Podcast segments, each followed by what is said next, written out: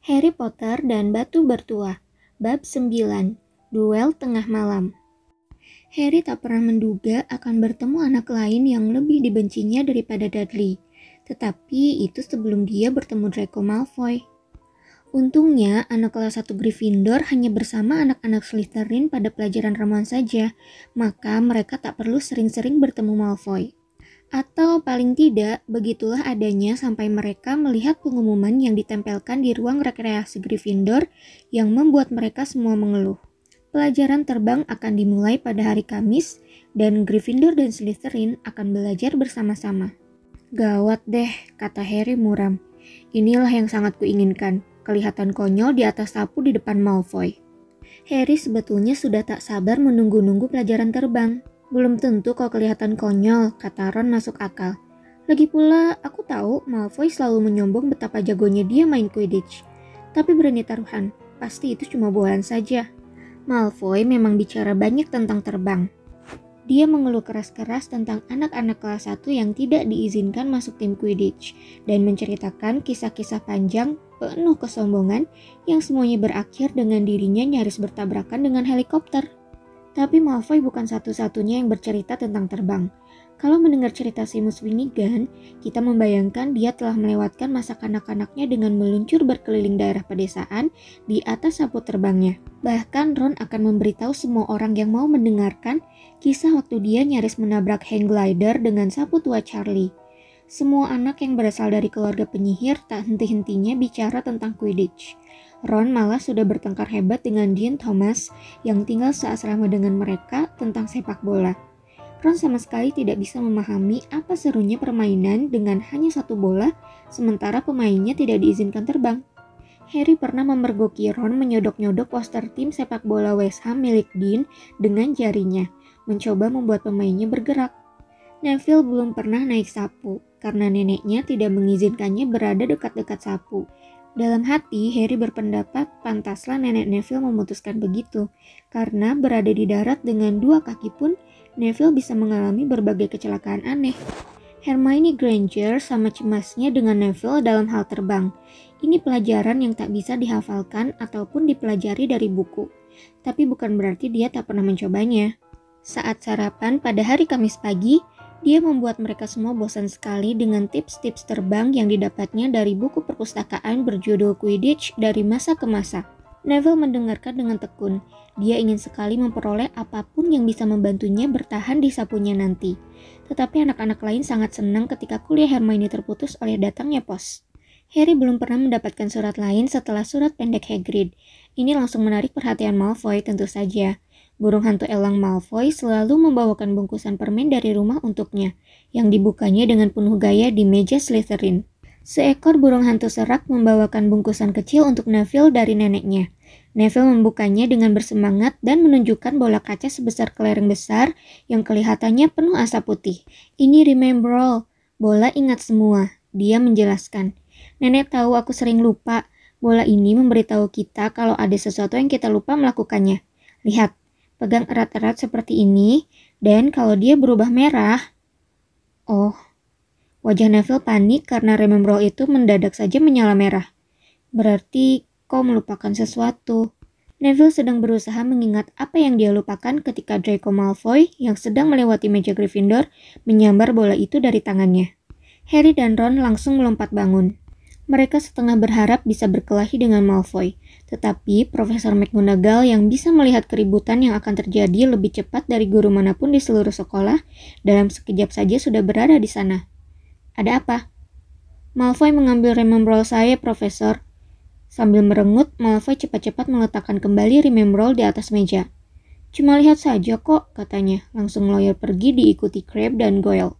Pukul setengah empat sore itu, Harry, Ron, dan anak-anak Gryffindor lainnya bergegas menuruni undakan depan menuju halaman untuk ikut pelajaran terbang pertama mereka. Hari itu cerah dengan angin sepoi-sepoi dan rumputan bergoyang di kaki mereka, sementara mereka berjalan melintasi halaman landai menuju lapangan yang berhadapan dengan hutan terlarang, yang pohon-pohonnya melambai menyeramkan di kejauhan. Anak-anak Slytherin sudah di sana, Begitu juga 20 sapu berderet rapi di tanah. Harry sudah pernah mendengar Fred dan George Weasley mengeluhkan sapu-sapu sekolah. Kata mereka, beberapa sapu mulai bergetar jika kau terbang terlalu tinggi, atau ada juga sapu yang selalu agak mengarah ke kiri. Guru mereka, Madam Hooch, datang. Rambutnya pendek kelabu, dengan mata kuning seperti mata elang. Nah, apalagi yang kalian tunggu? Gertaknya. Semua berdiri di sebelah sapu. Ayo cepat. Harry melirik sapunya. Sapunya sudah tua dan beberapa helai tali pengikat rantingnya mencuat ke arah yang aneh. Julurkan tangan kananmu di atas sapu, seru Madam Hooch di depan, dan katakan, naik, naik. Semua berteriak.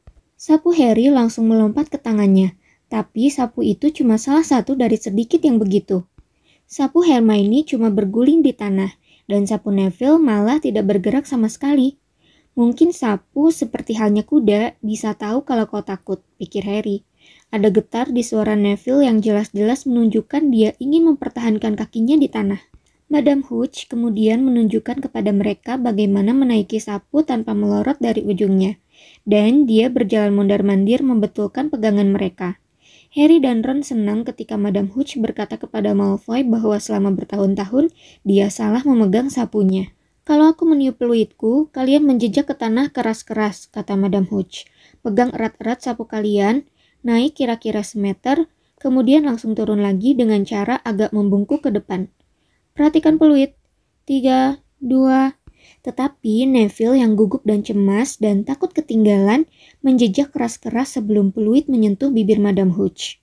Kembali, teriak Madam Hooch. Tetapi Neville meluncur ke atas seperti gabus yang terlempar dari botol. 3 meter, 6 meter. Harry melihat wajah Neville yang pucat ketakutan memandang ke tanah yang semakin menjauh. Melihatnya terperangah kaget, tergelincir dari sapunya, dan bluk! Krak! Neville jatuh tengkurap di atas rerumputan.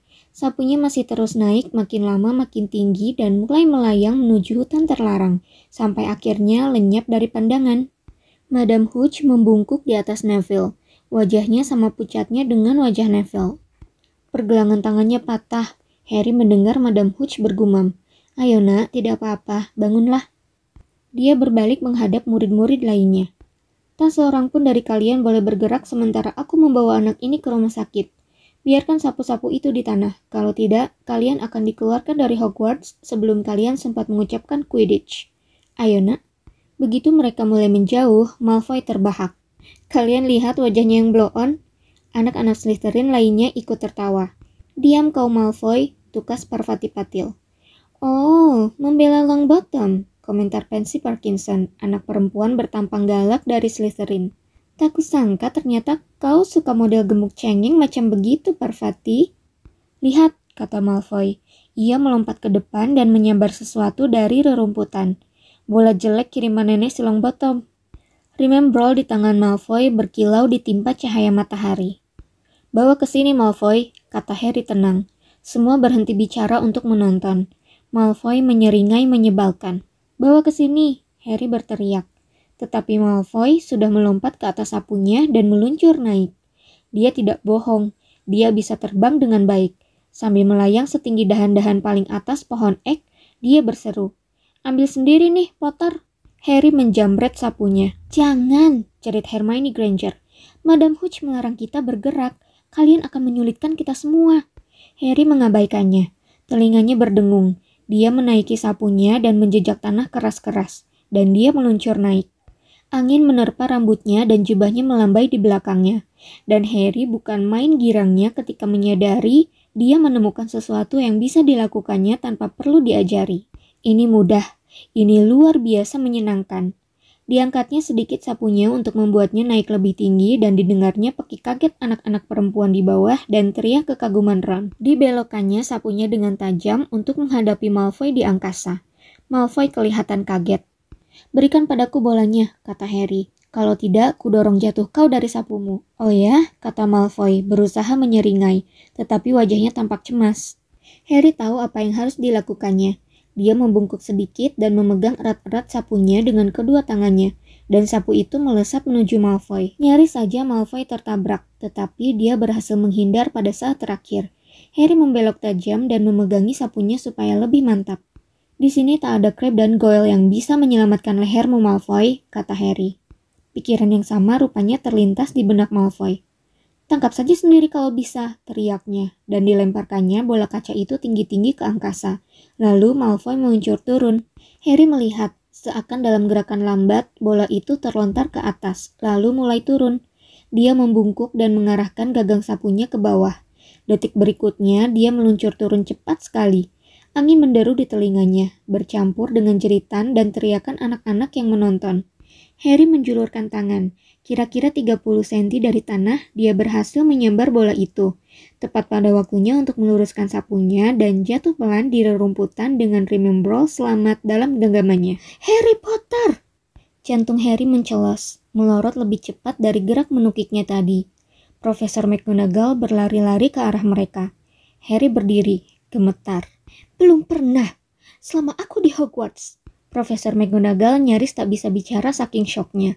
Kacamatanya berkilat-kilat. Berani-beraninya kau.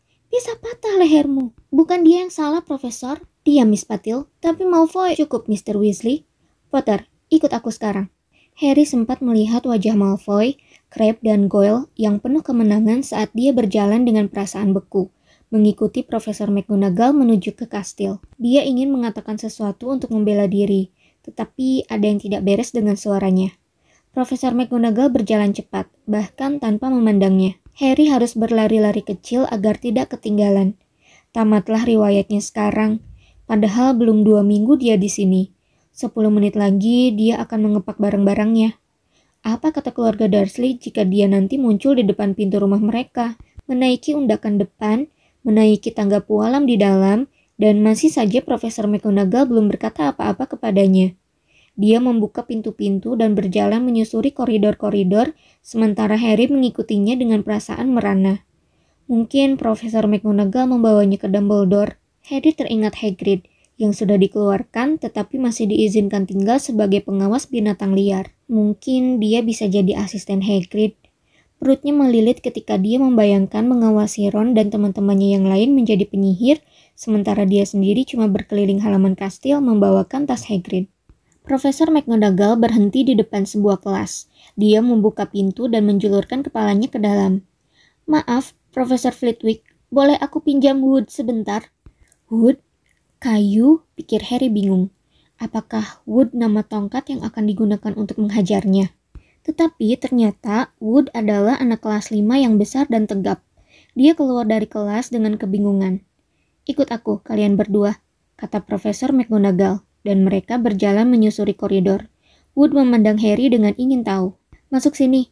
Profesor McGonagall menunjuk ke dalam kelas yang kosong. Di dalamnya hanya ada Pips yang sedang sibuk menulis kata-kata tidak sopan di papan tulis. Keluar Pips, bentak Profesor McGonagall. Pips melemparkan kapurnya ke dalam kaleng yang berkelontangan keras, dan dia melesat keluar sambil menyumpah-nyumpah. Profesor McGonagall membanting pintu menutup dan berbalik menghadapi kedua anak itu. Potter, ini Oliver Wood. Wood, aku sudah mendapatkan seeker untukmu. Seeker berarti pencari. Ekspresi Wood berubah dari kebingungan menjadi kegirangan. Anda serius, Profesor? 100%, kata Profesor McGonagall tegas. Anak ini berbakat alam. Belum pernah aku melihat yang seperti ini. Apakah tadi itu untuk pertama kalinya kau naik sapu Potter? Harry mengangguk dalam diam. Dia sama sekali tidak mengerti apa yang sedang terjadi. Tetapi kelihatannya dia tidak dikeluarkan, dan sedikit demi sedikit perasaan kembali menghangati kakinya. Dia menangkap benda di tangannya itu setelah menukik 15 meter. Profesor McGonagall memberitahu Wood. Sama sekali tidak luka, tergores pun tidak. Charlie Weasley saja tak akan bisa melakukannya. Wajah Wood berubah, seperti orang yang dalam sekejap mendapatkan semua impiannya telah menjadi kenyataan. Pernah menonton Quidditch, Potter? Wood bertanya penuh semangat. Wood adalah kapten tim Gryffindor, Profesor McGonagall menjelaskan. Potongan tubuhnya juga cocok untuk Seeker, kata Wood yang sekarang berjalan mengelilingi Harry dan memandanginya. Ringan, cepat. Kita harus memberinya sapu yang pantas, Profesor. Nimbus 2000 atau sapu bersih 7 saya rasa. Aku akan bicara dengan Dumbledore, siapa tahu kita bisa melunakkan aturan tentang anak kelas 1 itu. Kita perlu sekali tim yang lebih bagus daripada tahun lalu. Kalah total dari Slytherin dalam pertandingan terakhir. Aku tak berani memandang Severus Snape selama berminggu-minggu. Profesor McGonagall memandang tajam Harry dari atas kacamatanya. Aku ingin dengar kau berlatih keras, Potter. Kalau tidak, mungkin aku akan berubah pikiran. Mungkin kau harus dihukum. Dia mendadak tersenyum. Ayahmu akan bangga sekali, katanya. Dia sendiri pemain Quidditch yang hebat. Kau bergurau. Saat itu mereka sedang makan malam. Harry baru saja selesai bercerita pada Ron apa yang terjadi waktu dia meninggalkan lapangan bersama Profesor McGonagall. Ron sudah hendak menyuapai daging, sudah setengah jalan, tapi pai itu terlupakan begitu saja. Seeker, katanya. Tetapi anak kelas 1 tidak pernah. Kau pastilah pemain termuda selama seabad ini, kata Harry lalu menyuapkan pai ke dalam mulutnya. Dia merasa lapar sekali setelah kejadian seru sore ini. Wood bilang padaku, Ron begitu terpana, dia hanya ternganga menatap Harry. Aku mulai latihan minggu depan, kata Harry. Tapi jangan bilang siapa-siapa. Wood ingin merahasiakannya. Fred dan George Weasley muncul di aula. Mereka melihat Harry dan bergegas mendekat. Bagus, kata George dengan suara pelan. Wood bercerita kepada kami. Kami anggota tim juga. Bitter. Rupanya mereka berdua pemukul bola. Ku beritahu kau, kita pasti akan memenangkan piala Quidditch tahun ini, kata Fred. Kami belum pernah menang sejak Charlie pergi, tetapi tim tahun ini akan brilian. Kau pastilah hebat, Harry. Wood nyaris melonjak-lonjak ketika dia memberitahu kami. Tapi kami harus pergi. Lee Jordan mengira dia telah menemukan lorong rahasia menuju keluar sekolah. Taruhan, pasti yang ditemukannya lorong di belakang patung Gregory si penjilat, yang telah kami temukan pada minggu pertama kami di sini. Sampai ketemu. Baru saja Fred dan George menghilang, muncullah anak lain yang sangat tidak diinginkan. Malfoy diapit oleh Crabbe dan Goyle. Makan malam terakhir nih, Potter. Kapan kau naik kereta kembali ke dunia Muggle? Kau jauh lebih berani sekarang setelah kembali ke tanah dan berada bersama teman-teman kecilmu, kata Harry tenang. Tentu saja Crab dan Goyle sama sekali tidak kecil, tetapi karena meja tinggi penuh para guru, tak seorang pun dari mereka berdua bisa berbuat lain kecuali menggertakkan buku-buku jari mereka dan merengut. Aku siap menghadapimu sendirian kapan saja, kata Malfoy. Bahkan malam ini juga kalau kau mau. Duel penyihir. Hanya tongkat tanpa kontak. Kenapa? Belum pernah dengar tentang duel penyihir rupanya. Tentu saja sudah, kata Ron, berpaling menghadap mereka. Aku orang keduanya. Siapa orang keduamu? Malfoy memandang Crab dan Goyle, menilai mereka. Crab, katanya. Tengah malam nanti, oke? Okay? Kita bertemu di ruang piala. Ruang itu tak pernah dikunci. Setelah Malfoy pergi, Ron dan Harry berpandangan. Apa sih duel penyihir itu? Tanya Harry. Dan apa maksudmu kau menjadi orang keduaku? Ya, orang kedua adalah orang yang akan mengambil alih kalau kau mati, kata Ron sambil lalu, seraya menyuapainya yang sudah dingin. Melihat ekspresi wajah Harry, dia cepat-cepat menambahkan, tapi orang hanya mati dalam duel yang sesungguhnya, antara dua penyihir betulan. Paling maksimal yang bisa dilakukan kau dan Malfoy hanyalah saling kirim percikan bunga api. Kalian berdua belum menguasai cukup sihir untuk membuat bencana besar. Lagi pula berani taruhan. Sebetulnya dia mengharap kau menolak. Lalu bagaimana kalau aku melambaikan tongkatku dan tak ada yang terjadi? Lempar saja tongkatmu dan pukul hidungnya, saran Ron. Maaf. Mereka berdua mendongak. Rupanya Hermione Granger. Apakah kita tidak bisa makan dengan tenang di sini? Komentar Ron. Hermione tidak mengacuhkannya dan berbicara kepada Harry. Aku tak sengaja mendengar pembicaraanmu dengan Malfoy. Tidak heran, gumam Ron. Dan kau tidak boleh berkeliaran di sekolah pada malam hari. Pikirkan angka yang akan dikurangi dari Gryffindor kalau kau sampai tertangkap. Dan kau pasti tertangkap. Kau benar-benar egois. Dan itu bukan urusanmu, kata Harry. Selamat tinggal, kata Ron. Ini tak bisa disebut akhir hari yang sempurna, pikir Harry sementara dia berbaring. Lama kemudian menunggu Dean dan Simas tertidur. Neville belum kembali dari rumah sakit. Ron telah melewatkan sepanjang malam itu untuk memberinya nasihat, seperti jika dia mencoba mengutukmu, sebaiknya kau menghindar saja, karena aku tak ingat bagaimana cara menangkal kutukan. Kemungkinan besar mereka akan tertangkap oleh Filch atau Mrs. Norris, dan Harry merasa dia mengharap keberuntungan yang berlebihan dengan melanggar peraturan sekolah lainnya hari ini. Tetapi di lain pihak, wajah Malfoy yang penuh ejekan terus-menerus muncul dari kegelapan. Ini kesempatan besar baginya untuk berhadapan langsung dengan Malfoy. Mana mungkin dilewatkan? Setengah dua belas, Akhirnya Ron bergumam, lebih baik kita berangkat sekarang. Mereka memakai baju luar, mengambil tongkat dan mengendap-endap menyeberangi ruang menara, menuruni tangga spiral, menuju ke ruang rekreasi Gryffindor. Masih ada berkas-berkas bara di perapian, membuat semua kursi berlengan tampak seperti bayangan bungkuk hitam.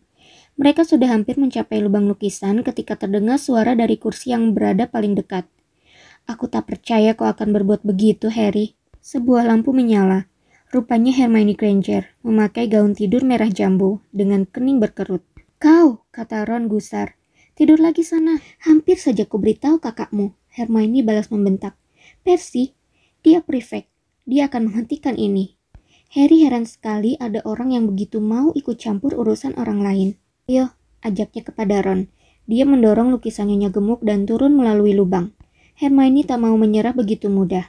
Dia mengikuti Ron melewati lubang lukisan, mendesis kepada mereka seperti angsa marah. Tidakkah kalian peduli pada Gryffindor? Apakah kalian cuma peduli pada diri sendiri? Aku tak ingin Slytherin memenangkan piala asrama, dan kalian akan membuat semua angka yang kudapat dari Profesor McGonagall karena tahu tentang mantra pertukaran hilang percuma. Pergi. Hah, Baiklah, tetapi sudah kuperingatkan kalian. Ingat saja apa yang kukatakan kalau kalian ada di kereta api yang akan membawa kalian pulang besok. Kalian ini sungguh. Tetapi mereka tak sempat tahu apa yang akan dikeluhkan Hermione. Hermione sudah berbalik menghadap ke lukisan Nyonya Gemuk untuk kembali ke dalam. Tetapi ternyata dia menghadapi kanvas kosong. Si Nyonya Gemuk sedang mengadakan kunjungan tengah malam dan Hermione terkunci. Tak bisa masuk menara Gryffindor. Jadi aku harus bagaimana? Tanyanya nyaring. Itu urusanmu, kata Ron. Kami harus pergi, kami sudah hampir terlambat. Mereka belum mencapai ujung koridor ketika Hermione mengejar mereka. Aku ikut kalian, katanya. Tidak boleh. Kau pikir aku akan berdiri di sini dan menunggu Filch menangkapku? Jika dia menemukan kita bertiga, akan kukatakan hal yang sebenarnya kepadanya, bahwa aku sedang berusaha mencegah kalian, dan kalian bisa mendukungku. Nekat amat, kata Ron keras. Tutup mulut kalian berdua, kata Harry tegas. Aku mendengar sesuatu semacam isakan. Mrs. Norris, bisik Ron, menyipitkan mata menembus kegelapan. Ternyata bukan Mrs. Norris, melainkan Neville. Dia melingkar di lantai, tertidur nyenyak, tetapi langsung terbangun kaget ketika mereka mendekat. Pelan-pelan ngomongnya Neville, kata kuncinya moncong babi. Tapi itu tak bisa membantumu sekarang. Si nyonya gemuk entah sedang ke mana. Bagaimana tanganmu? Tanya Harry. Sudah sembuh, kata Neville, menunjukkan kedua tangannya. Madam Pomfrey membetulkannya dalam waktu semenit. Bagus. Nah, begini Neville, kami harus pergi. Sampai ketemu nanti. Jangan tinggalkan aku, kata Neville, buru-buru berdiri. Aku tak mau di sini sendirian. Si Baron berdarah sudah lewat dua kali. Ron melihat arlojinya dan memandang marah pada Hermione dan Neville. Kalau salah satu dari kami tertangkap, aku akan kerja keras untuk menguasai kutukan bogis yang diceritakan Quirrell kepada kita dan menggunakannya kepada kalian. Hermione membuka mulutnya, mungkin untuk memberitahu Ron bagaimana persisnya menggunakan kutukan bogis. Tetapi Harry mendesis, menyuruhnya diam dan memberi isyarat agar mereka semua maju mengikutinya. Mereka menyelinap sepanjang koridor-koridor yang disinari leret-leret sinar bulan yang masuk lewat jendela-jendela tinggi. Di setiap belokan, Harry mengira akan bertemu Filch atau Mrs. Norris, tetapi mereka beruntung. Mereka bergegas menaiki tangga ke lantai tiga dan berjingkat-jingkat ke ruang piala. Malfoy dan Crabbe belum ada di sana. Kotak-kotak trofi dari kristal berkilau terkena cahaya bulan. Piala, tameng, plakat, dan patung-patung emas dan perak mengilap dalam kegelapan. Mereka berjingkat sepanjang dinding. Mata mereka menatap pintu di kedua ujung ruangan. Harry mengeluarkan tongkatnya. Siapa tahu Malfoy melompat masuk dan langsung menyerang. Menit demi menit berlalu. Dia terlambat. Mungkin tidak berani datang, bisik Ron. Kemudian bunyi di ruang sebelah membuat mereka terlonjak. Harry baru mengangkat tongkatnya ketika mereka mendengar ada orang bicara. Dan orang itu bukan Malfoy. Enduslah kucing manis, mereka mungkin sembunyi di sudut. Itu suara Filch yang bicara kepada Mrs. Norris. Ketakutan, Harry melambai-lambai panik kepada tiga temannya untuk mengikutinya secepat mungkin. Mereka mengendap-endap menuju pintu, menjauh dari suara Filch. Jubah Neville baru saja lenyap begitu ia membelok di sudut ketika mereka mendengar Filch masuk ke ruang piala. Mereka ada di dalam sini. Anak-anak mendengar Filch bergumam. Mungkin sembunyi. Ke sini, Harry berseru tanpa suara. Dan dengan ketakutan mereka merayap menyusuri galeri penuh baju zirah. Mereka bisa mendengar Filch semakin dekat. Mendadak Neville memekik ketakutan dan berlari. Dia tersandung, memeluk pinggang Ron dan keduanya menjatuhi seperangkat baju zirah. Bunyi gedubrakan dan kelontangan cukup untuk membangunkan seluruh sekolah. Lari! Harry berteriak dan keempatnya melesat menuju galeri. Tanpa menoleh ke belakang untuk melihat apakah Filch mengikuti mereka. Mereka keluar dari pintu dan lari berbelok melewati koridor yang satu dan kemudian koridor lain. Harry di depan tanpa tahu di mana mereka berada atau ke mana mereka pergi. Mereka menerobos permadani gantung dan tiba di lorong tersembunyi, berlari sepanjang lorong dan keluar lagi dekat ruang kelas jimat dan guna-guna, yang mereka tahu terletak jauh sekali dari ruang piala. Kurasa kita sudah bebas dari dia, ujar Harry tersengal, bersandar pada tembok yang dingin dan menyikat dahinya. Neville membungkuk sampai terlipat dua, mendesah-desah dan merapat gugup. Sudah, ku bilang kan? Hermione terengah, memegangi baju di depan dadanya. Sudah, ku bilang kan? Kita harus kembali ke menara Gryffindor, kata Ron, secepat mungkin. Malfoy menjebakmu, Hermione berkata kepada Harry. Kau sadar sekarang kan? Dia memang tidak berencana menemuimu. Filch tahu ada anak yang akan berada di ruang piala. Pasti Malfoy yang mengisikinya. Harry berpikir Hermione mungkin benar, tetapi ia tak akan mengatakannya. Ayo pergi. Tidak akan semudah itu. Mereka belum berjalan lebih dari 12 langkah ketika ada pegangan pintu yang berkeretak dan sesuatu meluncur keluar dari ruang kelas di depan mereka. Ternyata Pips. Dia melihat mereka dan menjerit kesenangan. Diam, Pips. Tolong, diam. Kau akan membuat kami dikeluarkan. Pips terbahak. Jalan-jalan tengah malam nih anak-anak kelas 1. Badung, badung, badung. Kalian akan ditelikung. Tidak kalau kau tidak mengadukan kami, Pips. Jangan dong, Pips. Harus bilang Filch. Harus, kata Pips dengan suara saleh. Tetapi matanya berkilat nakal. Demi kebaikan kalian sendiri kok. Minggir kau, Tukas Ron seraya melayangkan pukulan ke arah Pips. Itu sungguh kesalahan besar. Murid keluar kamar! Pips berteriak. Murid keluar kamar, ada di koridor jimat. Membungkuk melewati Pips, mereka berlari sampai ke ujung koridor. Di situ mereka terbentur pintu dan pintu itu terkunci. Celaka, Ron mengeluh. Sementara mereka mendorong pintu tanpa hasil. Habis deh kita. Mereka bisa mendengar langkah-langkah kaki. Filch berlari secepat mungkin ke arah teriakan Pips. Oh, minggir, gertak Hermione. Dia merebut tongkat Harry, mengetuk kuncinya dan berbisik, Allahumora. Kunci menceklik dan pintu menjeblak terbuka. Berdesakan mereka masuk, cepat-cepat menutupnya kembali, lalu menempelkan telinga ke pintu, mendengarkan. Ke mana mereka pergi, Pips? Tanya Filch. Cepat, beritahu aku. Bilang dulu, tolong. Jangan main-main, Pips. Ke mana mereka pergi? Aku tak akan bilang apa-apa kalau kau tidak bilang tolong, kata Pips dengan suara datar menjengkelkan. Baiklah, tolong, apa-apa. Hahaha, kan sudah ku bilang aku tak akan bilang apa-apa kalau kau tidak bilang tolong. Hahaha. Dan mereka mendengar desau Pips yang terbang pergi dan Filch yang mencaci maki berang. Dia mengira pintu ini terkunci, bisik Harry. Kurasa kita selamat. Ada apa sih Neville? Karena Neville selama semenit belakangan ini terus menarik-narik baju Harry. Apa? Harry berbalik dan melihat dengan jelas. Sesaat dia mengira dirinya sedang bermimpi buruk. Ini sudah keterlaluan, mengingat semua yang sudah terjadi. Mereka tidak berada dalam suatu ruangan seperti yang dikiranya. Mereka ada di koridor. Koridor terlarang di lantai tiga. Dan sekarang mereka tahu kenapa koridor itu terlarang. Mereka memandang tepat ke mata anjing raksasa anjing yang memenuhi seluruh ruang antara langit-langit dan lantai.